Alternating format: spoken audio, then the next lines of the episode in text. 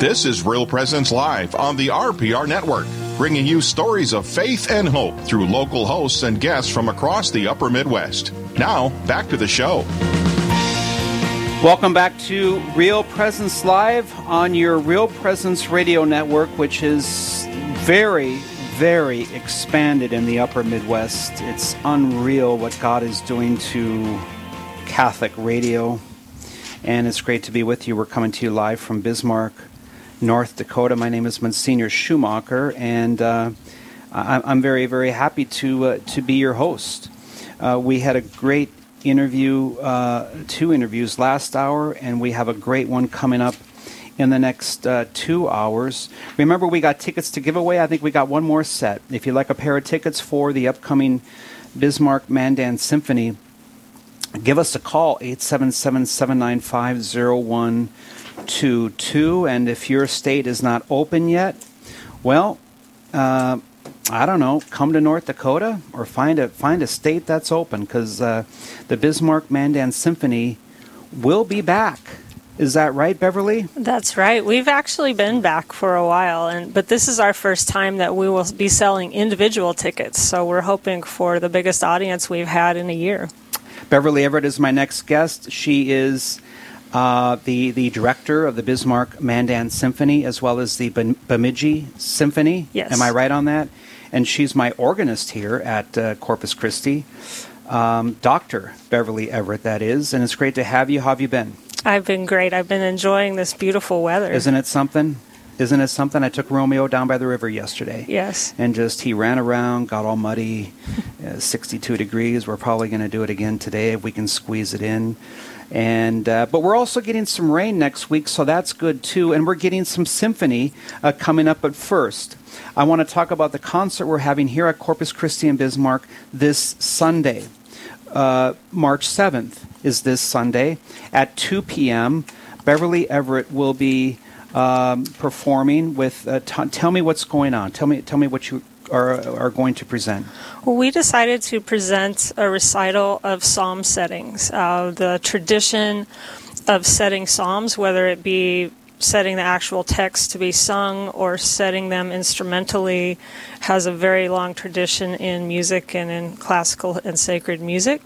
Tanya found some relatively new settings for oboe and organ, and so our first part of the recital, the whole thing will be about an hour long if you've not attended a recital like that before. And the first half will be Tanya and I playing these settings of different psalms. I would say the first half, I've been thinking about this, are kind of the gentle psalms that we love, or the praising songs that we love, psalms that we love, so like Psalm 121 and Psalm 23. When we get to the piece on the second half, that gets to a little bit more of the dicier texts, as the music expresses that. You will be presenting a piece by Julius Reubke. Yes. On Psalm 94. First, let's talk about the artist. Reubke, spelled R-E-U-B-K-E, pronounced Reubke, a German. Tell us about him. Well, I would venture to guess that unless you are an organist or a huge fan of organ music, you might not have heard of him before. And the reason for that is that he died so young. He died at the age of 24 of tuberculosis. His father was an organ builder, and so he knew that craft, that trade as well. He was highly talented and virtuosic. He became a student of the great conductor Hans von Bülow, and also of the great organist, pianist Franz Liszt. And so it was while he was studying with these great masters, he composed really two pieces that are still performed today. There's a big piano sonata and then this organ sonata. Sometimes we hear organ symphonies. So if you think of the famous symphony by Charles-Marie Vidor, for instance. My fave. Right. Those are large-scale works that have multiple movements, so they might be within half hour long, but you're playing various sections. This is in a classical sonata form, so it's almost an ABA kind of form. During the time he was writing this in the early 1850s, there was a movement of what we call a neoclassical style, so composers going back to some of these original forms, also highly influenced by the music of Franz Liszt. So Franz Liszt wrote, again, some really epic pieces for the organ. My teacher from undergrad plays his famous piece, Adnos, which is this long, involved, dramatic work for organ. And so I'm excited to play it. I learned this piece years ago in graduate school, and I never performed it. Probably once a year for the last 4 years, I've gotten it out, and I've started it, and I haven't quite had an opportunity, so I'm pretty excited to share this. It's going to happen at Corpus Christi Catholic Church this Sunday afternoon, Sunday, March 7th at 2 p.m. Central Time. Dr. Beverly Everett, you have your doctorate is in organ performance. It's in conducting and then organ performance as well, and pedagogy. Is this sonata on the 94th Psalm by Reubke? Is this hard to play? Yes. Why is that? It's technically demanding. He was a virtuosic player, so... what does that mean? It means there's a lot of fast movement for your fingers. And another challenge of the work is that...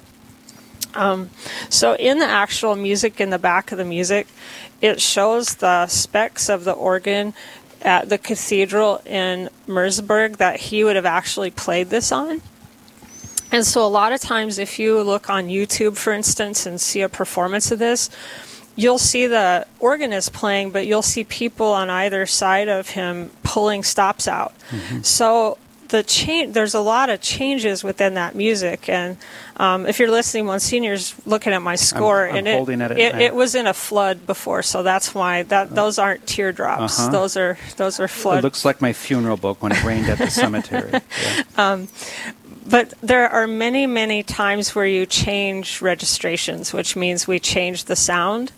And so the piece wasn't necessarily designed to have had all those changes being done by the organist as well as playing. And so to get all that in by yourself is a little bit of a challenge. And one of my students, I get to teach out at the University of Mary, and on Monday one of my students asked me this great question, and he was so sincere about it. He said, is it actually even possible to play a 30-minute piece of music and not make a mistake? And I'm sure it's possible, but it was a very good, sincere question, because when you start it, you get it started, and you're going to go for half when you make an hour. A mistake, you have to recover. When I sing the Exalted, you can't go off the rails. You just have to recover, right? Yeah. It's like when my lecturers ask me, how do I say these complicated names? I say, just say it confidently, as if you're right? Right. Okay, now, Beverly Everett is my guest here. We're going to get to the symphony in a little bit. Eli, we may go past a little 24 here, but why did Reubke, why did he choose the 94th Psalm? You know, I've researched that a little bit, and the information that I found is that he was thinking of it almost in a social justice type of way. And so it was, at this time, composers were also writing what's called program music, which means a kind of thematic idea. It's interesting to me, the specific verses that he chose. So there's a spiritual element to it as well as a social element to it. We will have some slides that will be projected in the church during the playing of this piece. He actually specifies also the exact parts of the scripture that correspond to exact parts of the music. And so if you're watching those and the slides get advanced correctly, I think you can hear those themes being represented in the music. So, for example, when the verse that says, "Arise, O judge of the world," there's a theme that kind of the notes go up in an upward manner. when it talks about the wicked and all that, I mean, it's loud and bombastic and almost a little bit scary. And it concludes, but the Lord is my refuge. Yes. And my God is my strength and my confidence. He shall recompense them their wickedness and destroy them in their own malice. And so a common title for the 94th Psalm is A Prayer for Deliverance from the Wicked. So obviously this touched him in a dramatic way. Mm-hmm. In a dramatic way. So Dr. Beverly Everett will present this. We will have this live streamed as well, I believe, at the Church of Corpus Christi here in Bismarck, 2 p.m. Central Time on Sunday. It'll be great to come to a concert. We do have a 5:30 Mass that afternoon. If you'd like to attend the concert, maybe grab a bite to eat and come back to Mass. So I'm looking forward to this as I hold a score right here of Julius Reubke's the 94th Psalm. I didn't realize he lived that short of a life, died from tuberculosis, and you will certainly do his gift of life honor on Sunday. I'm looking forward to that. Let's move on to what you have coming up then is the Bismarck Mandan Symphony on the following weekend. Yes. Tell us what you got coming up. That's going to be a lot of current music. So we're starting out with a piece called The Wishing Tree. Some of you might recognize the name Marcy Nehrum. She used to be on KX News, and she's going to be our narrator for that. It's a little story about a tree that wishes that she could be, starts out wishing she could be the grandest instrument of the orchestra, the grand piano, and then it kind of goes on. You can use your imagination. The lumberjacks keep whittling away until at the very end, I don't want to give away the surprise, but I think she becomes the very best instrument of the orchestra. It reminds me of the Giving Tree. Yes, yeah. And so we have to wait to see what that instrument is. I would say it's a trombone. It's not a trombone. I'm sorry. Okay, it's not a trombone. I'm a trombone player. Hopefully, at least it's brass and not a woodwind. And then what else is coming? We're playing a new piece. I'm going to hand over this score to you too because it's hot off the press. It's a concerto for violin and cello, written by Lucas Richmond. Lucas is the conductor of the orchestra in Bangor, Maine. But you might recognize he's also written some music for some movies, like As Good as It Gets, some television. His father was in television. And so Lucas wrote this piece for some friends of his. It was supposed to be premiered in Atlanta, but that was canceled. So he has graciously let us do a preview performance of it next week with our wonderful concertmaster Everaldo Martinez and his wife Natalia Vakarchuk, who's our principal cellist. And I'm trying to straight. She hands me the score here, and I thought, oh my God, Beverly, but you like these curved on the end, don't you? So you can turn them. Yeah, okay, yeah. I got that. So they're not. I'm like straight. I get a $1 bill. I straighten it out. I'm straightening out her score so she can't turn the pages. Then what else is coming up? Then we're playing music of one of my favorite composers, Aaron Copland, from his opera The Tender Land. That will be our orchestra. We'll be joined by two soloists, Cole Girdo and Therese Kulas, who are both graduates of the University of Mary. And then as a very special treat, so we're hoping we have audience on Friday night, but if you are in the audience on Saturday night, you're really in for a treat because the University of Mary Concert Choir is going to join us for that very last song of the suite that's has the text, The Promise of Living. And it's just a uplifting text. It's an uplifting melody. And, with everything we've been through in the last year, I cannot think of a better way to send our musicians and audience out the door that night than by talking about that. And then you will have a Friday performance and a Saturday performance on March 12th and 13th at the Belle Mehus in Bismarck, 7:30 p.m. People can still watch online if they want? Yes. The Saturday concert will be live streamed, and all of that information is on our website, BismarckMandanSymphony.org. So we have some exciting things coming up, huh? And what do you have going on in Bemidji? Bemidji, thank you. We have a concert the last weekend in March. We have listeners in Bemidji right now listening to us. Oh, awesome. We have, so the last weekend in March, again, a concert of Aaron Copland. So I'm pretty excited to get to conduct all of this Copland in the next month. On that concert, all of the music is by Aaron Copland. So we're doing his piece Hoedown from the ballet Rodeo. We're doing his piece The Quiet City, which was incidental music for a play that has a solo trumpet and our solo oboist. And then we're doing one of my absolute all-time favorite pieces of music, his Appalachian Spring. All of this designed for 13 instruments. So we're still in Bemidji. We're still performing, not at our normal venue or with our normal numbers, but we're grateful to get to perform. So we'll be at the Bluebell Event Center. We have performances on that. Sorry, the dates aren't coming to my mind, but that last weekend in March, we have a Saturday evening and Sunday afternoon performances. And the whole concert will be, yes, March 27th and 28th. Thank you. The whole concert will be sort of narrated by... I will do part of the narration, and then a local celebrity, Ernie Rawl, will do the other part, and we will be talking about Aaron Copland and Martha Graham, the great choreographer, and as we explain this music throughout that concert.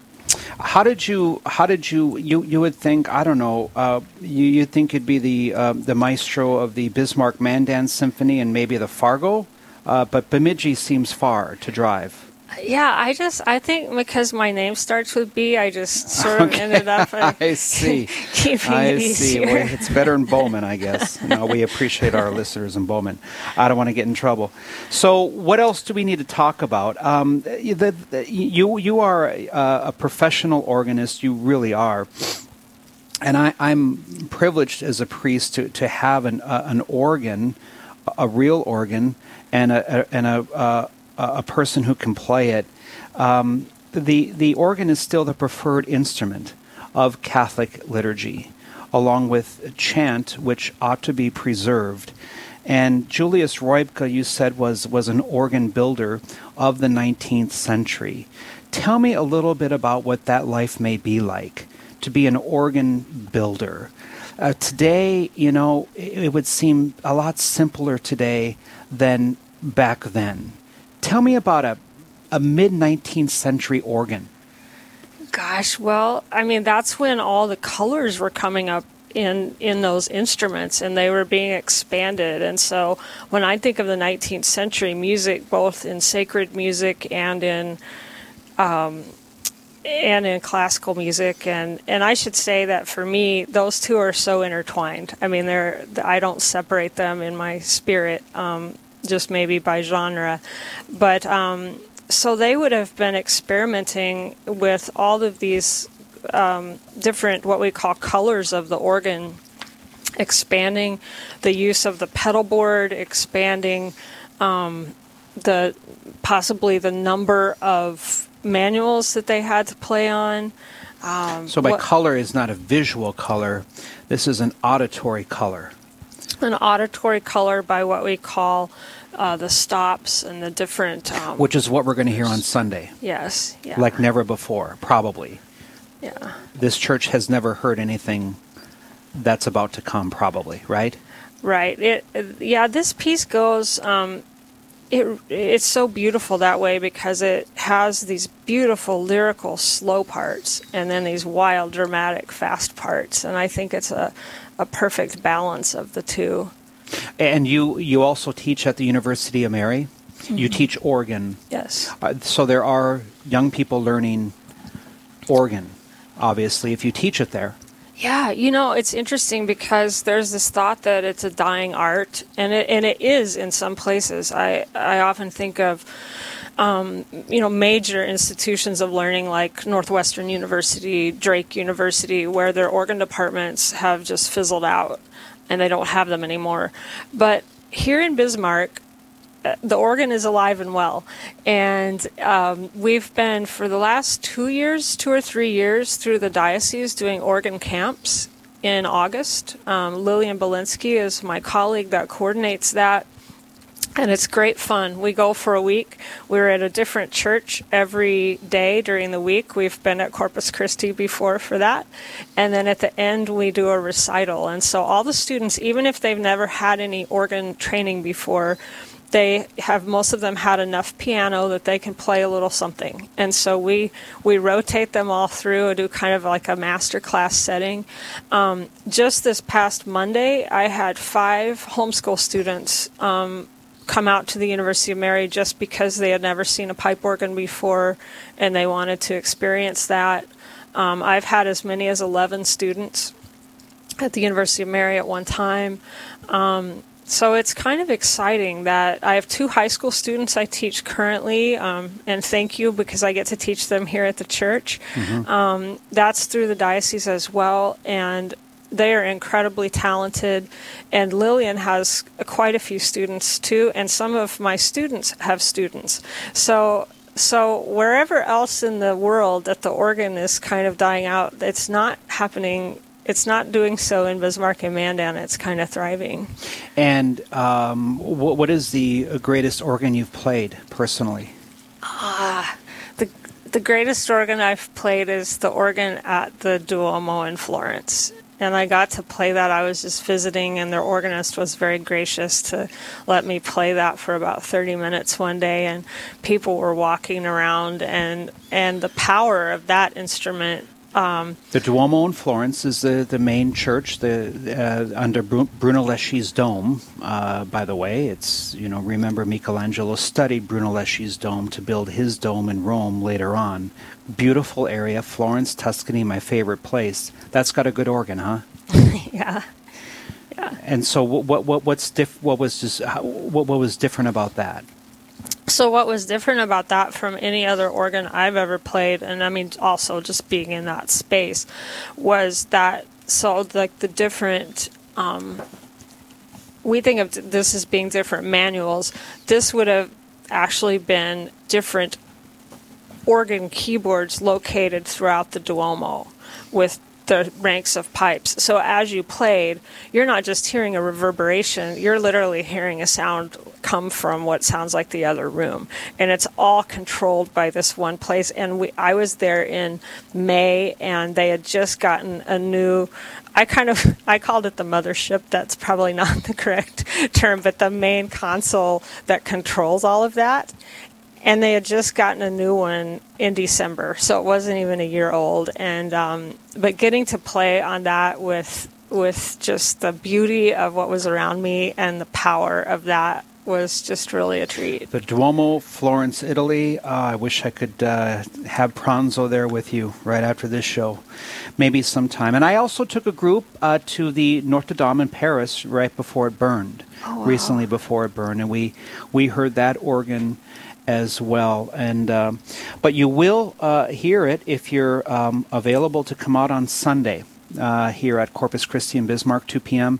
Dr. Beverly Everett will present the Sonata of the 94th Psalm by Julius Reubke, and I'm looking forward to that. And again, are the tickets given away? We're giving away tickets for the upcoming Bismarck Mandan Symphony. I think we still have a pair left, Eli said. It's a Friday and Saturday, not this weekend, but next weekend, March 12th and 13th. If you'd like the last pair of tickets we're giving away, 877-795-0122. So, Beverly Everett, we've visited with you about a lot of things. Anything we've missed? I think we've covered it all. Any parting words? Anything you want to say? I just want to say thank you all, and thanks for having me here. And it's such a blessing to get to play here at Corpus Christi and be part of these masses. And we're very grateful that you're here. We're coming back, and masses are coming back all over the place. So join us again, and I'm looking forward to Sunday. All right. We're coming back on after the break here as we do come up on 27 minutes past the hour. My name is Monsignor Schumacher. It's great to have you with us. And I'm going to visit with Steve Ray after this break to run this show to the end. And I'm looking forward to that as well. We'll be back in just one moment.